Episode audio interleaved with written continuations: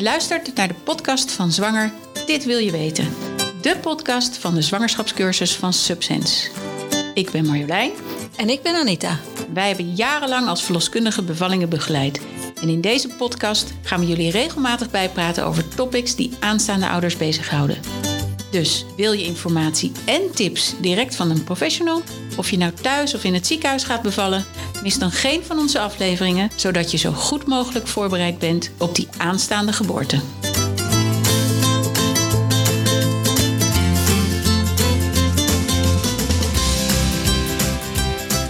Welkom bij de volgende aflevering van Zwanger, dit wil je weten. En we gaan het vandaag hebben over Bloedverlies.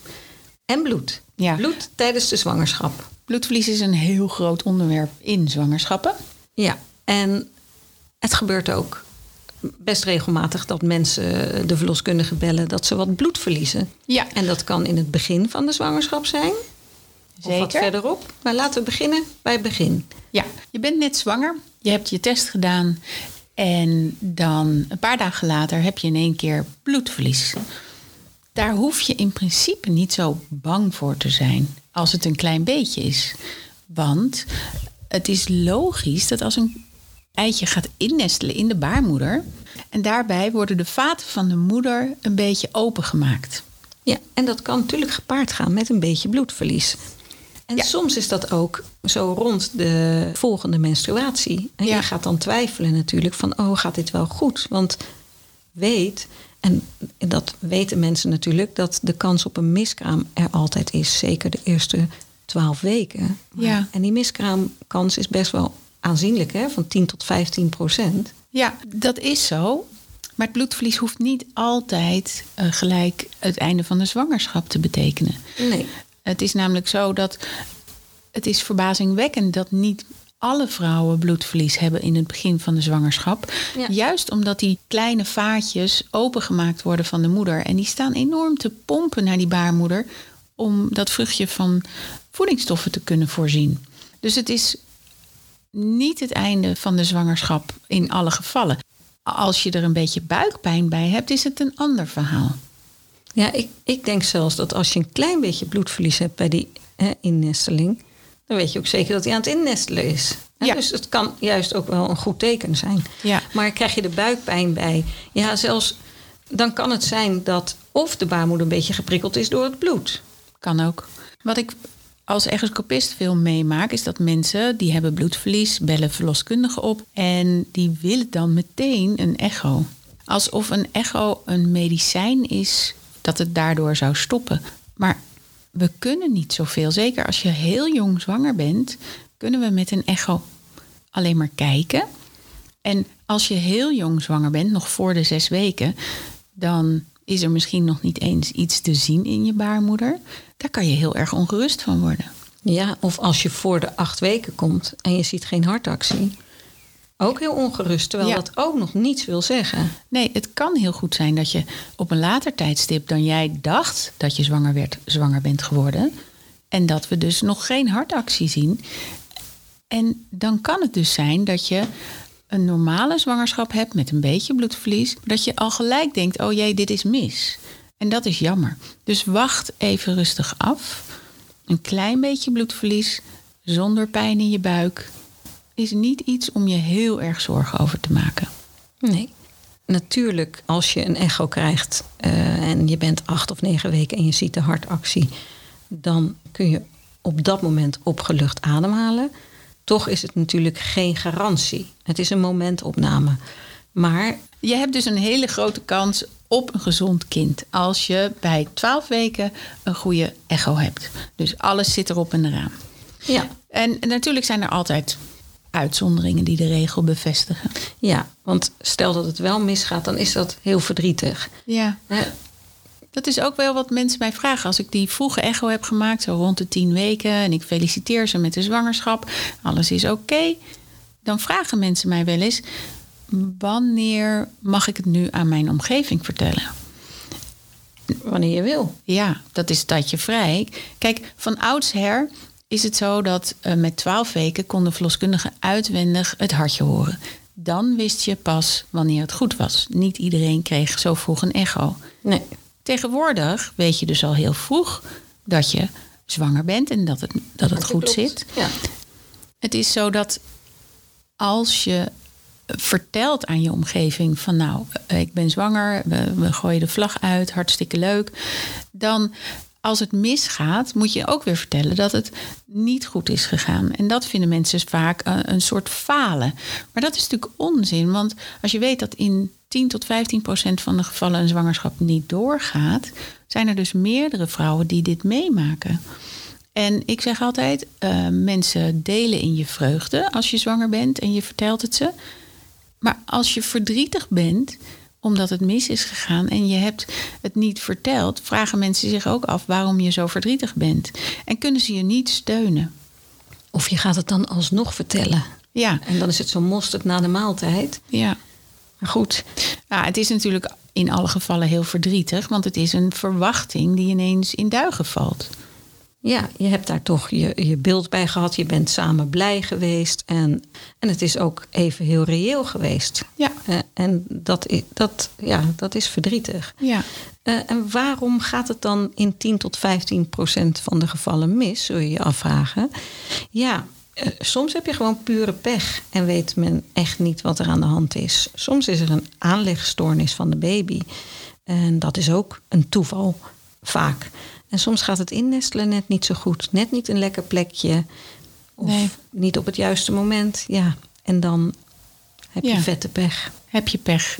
Maar het, laten we ervan uitgaan dat, het alles goed gaat. Ja, En zeker. dat je vrolijk zwanger bent en het, is, eh, gaat allemaal naar wens. En je hebt de 20 weken echo gehad en alles is goed. Kan je dan ook in je zwangerschap nog zomaar spontaan bloedverlies krijgen? Ja, dat kan wel. Ehm, alleen wij zeggen, als je spontaan bloedverlies hebt tijdens de zwangerschap, dan neem je contact op Met je met je verlos. verloskundige of verloskundige hulp verlenen als, als het een gynaecoloog is. Eh, maar eh, ik ben vaak bij mensen thuis geweest die een beetje bloedverlies hadden.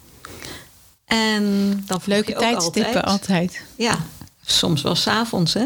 Midden in de nacht. Ja. En dan vraag je soms: hebben jullie toevallig gevreden? Ja, want dat kan toch een van de oorzaken zijn waarom je ineens bloedverlies hebt. Ja. En dat komt doordat die baarmoedermond heel mooi en goed doorbloed is. En als je die aanraakt, wil die nog wel eens Ja. een beetje bloedverlies gaan Ja, geven. Dan kan er wel weer een vaatje springen. En dat is dan eigenlijk geen reden om je ongerust te maken. Maar dat moet wel even uitgesloten worden. Ja, en wij vinden het heel normaal, hè? want dit is het gewone leven. Dus iedereen vrijt en eh, ook een zwangere en haar precies. partner. Ja, soms waren mensen toch wel wat beschaamd om dan te denken. Om dan te zeggen, ja, dat hebben wij gedaan. En hoe weet jij dat? Ja. ja, daar heb ik nog wel een aantal verhalen over. Maar dat gaan we nu niet doen. Nee. Ehm, En verder, ehm, altijd je verloskundige bellen was dus het advies. Maar als je begint met eh, bevallen, dan kan het zijn dat je gaat tekenen. wat is tekenen? En tekenen, dat is een beetje slijm verliezen. En daar kan ook wel wat bloed bij komen. Soms zit er een sliertje bloed in het slijm. En waar komt dat bloed dan vandaan? Dat komt dan uit die baarmoedermond die een klein beetje open gaat. Want die slijmprop, dat is eigenlijk de mooie stop van de baarmoedermond. De kurk, laten we maar zeggen. En als je wat weeën krijgt, eh, dan gaat die baarmoedermond een beetje open. Waardoor je de slijmprop kan verliezen. En door het opengaan van die baarmoedermond kunnen natuurlijk ook weer wat vaatjes springen. Ja, dus Klein beetje bloed. een klein beetje bloed. Ik zeg altijd, eh, een- als je weeën gaat krijgen, is het heel normaal dat je wat bloedverlies krijgt. Stel ook dat je vliezen gebroken zijn, dan wordt dat bloedverlies natuurlijk een beetje verdund en dan kan het wat meer lijken. Ja, maar twijfel je aan de hoeveelheid, dan moet je altijd de verloskundige bellen. Ja, En zomaar bloedverlies aan het begin van de bevalling zonder slijm, dat is ook wel een beetje raar. ja. Sowieso bloedverlies zonder pijn in je buik is altijd raar. Altijd je hulpverlener bellen. Kijk, partners, vaders, zijn vaak toch wel bang voor een bevalling, omdat er bloed bij komt kijken. Soms is dat zelfs een reden voor partners om te zeggen: doe maar niet thuis. Dan hebben we dat bloed en al die troep en vruchtwater niet in onze eigen slaapkamer. Ja, maar eigenlijk is het niet zo dat er heel veel bloed bij een bevalling komt. Pas na de geboorte van de baby vaak. Ja. In de zwangerschap heb je extra bloed gekregen. Ja, dat is een goeie. Uh, mensen zijn bang om heel veel bloed te verliezen, maar een zwangere vrouw heeft wel anderhalf tot 2 liter extra bloed. Ja, waar je normaal 4,5 tot 5 liter bloed hebt, heb je in de zwangerschap wel 6,5 tot 7 liter. Dus anderhalf tot 2 liter meer. Ja. Dat bestaat wel voornamelijk uit vocht. Hè? Ja, begin van de, van de zwangerschap is het, krijg je heel veel extra bloed. Want dat moet allemaal naar die baarmoeder gepompt worden. En dat is in het begin wat verdund. Dus daarom ben je vaak wat meer moe in het begin van je zwangerschap. Dan gaat je lichaam die extra cellen die daarbij horen flink aanmaken. En dan komt er een periode dat je ja, dat je je ijzergehalte, als de verloskundige dat meet, weer op peil hebt. Helemaal prima. Dat is ook heel goed om dat goed op peil te houden. Omdat je daarna, na de bevalling, kan je vaak wel wat bloed verliezen. Maar meestal is het niet meer dan een halve liter. Nee. En dat had je dus extra. Ja, dat had je extra. Dus dat kun je ook makkelijk kwijt. Ja. Um, als je bevallen bent van een baby, dan komt daarna de bevalling van de placenta. En dan scheurt eigenlijk de placenta van de baarmoederwand af. En dan staan die vaten open van de baarmoeder. Dus het is heel belangrijk uh, dat die baarmoeder goed samentrekt. Anders zou je uh, ruim bloedverlies kunnen hebben. En ruim bloedverlies is boven de 500 milliliter, dus boven een halve liter. Ja. Tot 1 liter vinden we nog wel. Oké. Ja, ja. Um, maar het zou kunnen zijn dat de verloskundige denkt: Nou, die baarmoeder trekt niet zo goed samen. Daar kunnen we oxytocine voor geven. Ja. En dat krijg je dan uh, uh, in je been gespoten. Ja, En meestal heb je dat niet eens door. Nee, het zou wel fijn zijn als het even vertelde natuurlijk. Ja, maar ik vertelde dat altijd Ja, wel. Van je krijgt even een prikje in het been voor het samentrekken van de Ja. baarmoeder. Mensen zijn zo bezig met die baby die op hun buik ligt. Ze horen je niet eens. Nee, nee, nee, nee, klopt. Eh, maar dan, ja, dus meer dan een liter, dat is niet normaal. En je kan ook wat bloed verliezen uit een scheurtje of een knip die je hebt gehad. En eh, nou, die wordt gehecht na de geboorte van de placenta. Dus dan ben je daar ook wel weer snel vanaf. Luister ook trouwens even naar onze podcast over de placenta. Daar leggen we dat soort dingen ook uit. Ja, ja, volgens mij hebben wij dit al een beetje eh, Ja. behandeld. Dan ben je bevallen en dan heb je nog steeds wat bloedverlies. Want die wond, die moet genezen. En eh, ja, die vaten die Ja. knijpen zich langzamerhand eh, samen. De, de baarmoeder, die wordt kleiner in de eerste week. Die krimpt. En daardoor neemt het bloedverlies ook af. Ja, wat wel heel belangrijk is, ik weet niet of je al eens in je kraampakket hebt gekeken. Daar zitten kraamverbanden in. Nee. Dat is niet zo'n flinterdun maandverbandje. Dat zijn flinke matrassen. Ja, en soms hebben we er wel twee van nodig in het begin. Tegelijkertijd. Dus als je leuk in je kraambed wil liggen met eh, mooie lingerie aan, doe jezelf een plezier. Dat gaat hem niet worden. Ga lekker even een grote, flinke ehm katoenen eh, onderbroek kopen. Dan kunnen die daar makkelijk in. Ja, maar die heb je al als je zo'n dikke buik hebt. loop je toch ook niet meer in je stringetje rond. Nou, je 40 zult ze de kost moeten geven. Ja. Nou ja, het kan wel. Als het lekker zit, Ja. wat mij betreft. Ja, maar goed, dat terzijde. Die kraammatrassen die heb je nodig. Zeker in het begin, net na de bevalling, omdat die baarmoeder dus nog heel groot is. Dat wondbed van die, waar die placenta heeft gezeten ook nog heel groot is. Dan zul je wat meer uitvloeien. En dat heet logia. Fijne naam. Ik Ja. had er altijd toch wel een heel... Als ik het woord logia hoor... Ja, dan ruik ik wel bijna iets. Ja, ja, als in de opleiding moesten we altijd aan de kraamverbanden van de dames eh, ruiken. Weet jij dat nog? Dan moest je kraamvisite gaan lopen. Ja. En dan hadden ze dat in zo'n kartonnen eh, bekkentje liggen. Ja, en dan moest moest je je openen. neus erin doen. Nou, echt heel erg vies. Het heeft natuurlijk een functie, want als het niet goed gaat en je ontwikkelt een infectie, dan gaat dat ruiken. Ehm, dat moesten wij leren natuurlijk. Hoe ruikt een infectie? Nou, als je een infectie hebt wat niet heel prettig is... en dat kan komen doordat er eh, misschien wat vliezen zijn achtergebleven in de baarmoeder. En die kunnen gaan ontsteken. Maar dan verzeker ik je, dan hoef je je neus niet in zo'n in zo'n Nee. maandverband te drukken, want dat ruik je wel. Dan kom je een kraamkamer in en dan weet je het al. Ja, maar dus eh, dat kunnen jullie zelf ook ruiken.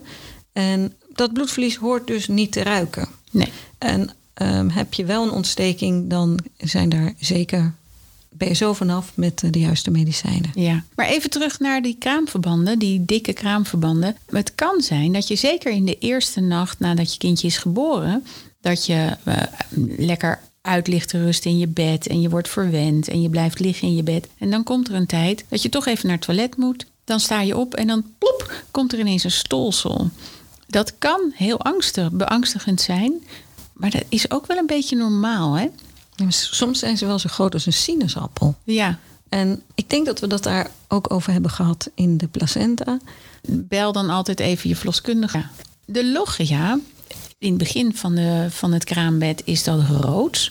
eh, helder rood bloed. Omdat ja, het is als een korstje die, eh, of een wond die je op je huid hebt. Dat moet dichtgaan. Die baarmoeder die moet samentrekken en dat wondbed moet dichtgaan. Dan is het eerst helder rood. Daarna zul je merken dat het bloedverlies een beetje bruinig wordt. En daarna wordt het zelfs een beetje gelig Ja. en een beetje doorzichtig. En dan zul je merken, het wordt steeds minder. Op het moment dat je nou meer gaat doen, kan het zijn dat je weer helder rood bloedverlies krijgt. Dat is vaak een teken dat je misschien iets te actief bent geweest. Dus zorg ervoor, dan denk je, oh, oké, dat is een waarschuwing van mijn lichaam. Zorg ervoor dat je weer rustig aan blijft doen. Hey, En eh, als we het over bloed hebben, vind ik het ook wel leuk om even naar het bloed te gaan van de baby. Een baby heeft ongeveer 3 tot 400 milliliter bloed. Dat is niet zoveel hè, als je dat Nee. vergelijkt met een volwassene. En wat, wat veel mensen ook niet weten, is dat als je een meisje hebt, dat ook een klein babymeisje vaginaal bloedverlies kan hebben. Ja, een pseudomenstruatie noemen we dat. Ja, een beetje een nep menstruatie. En daar schrikken mensen soms van. Want dan zit er tussen de schaamlipjes ineens wat bloederig slijm. En dat is eigenlijk ni- niks minder dan het door de hormonen die dat meisje niet meer krijgt van de moeder, die vrouwelijke hormonen, stoot ook dat baarmoederslijmvliesje wat af. Ik heb wel eens gehad dat er eh, werd gezegd: ja, er is wat pseudomenstruatie vandaag in de luier. En ik dacht: wat raar, maar hier is toch een jongetje geboren.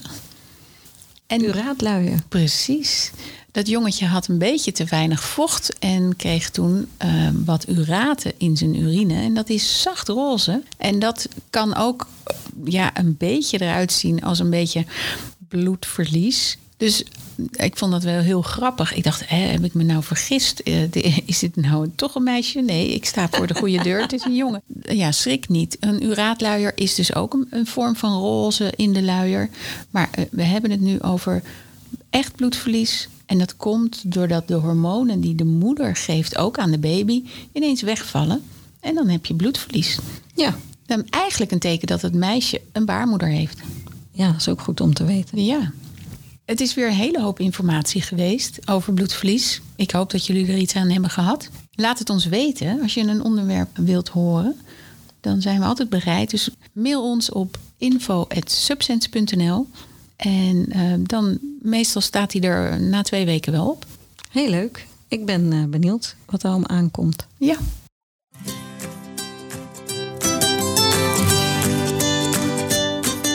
Je luisterde naar de podcast Zwanger, dit wil je weten van Subsense. Mede mogelijk gemaakt door Koffiecode Podcast. Je kunt ons volgen via Insta, Facebook, LinkedIn en onze site www.subsense.nl.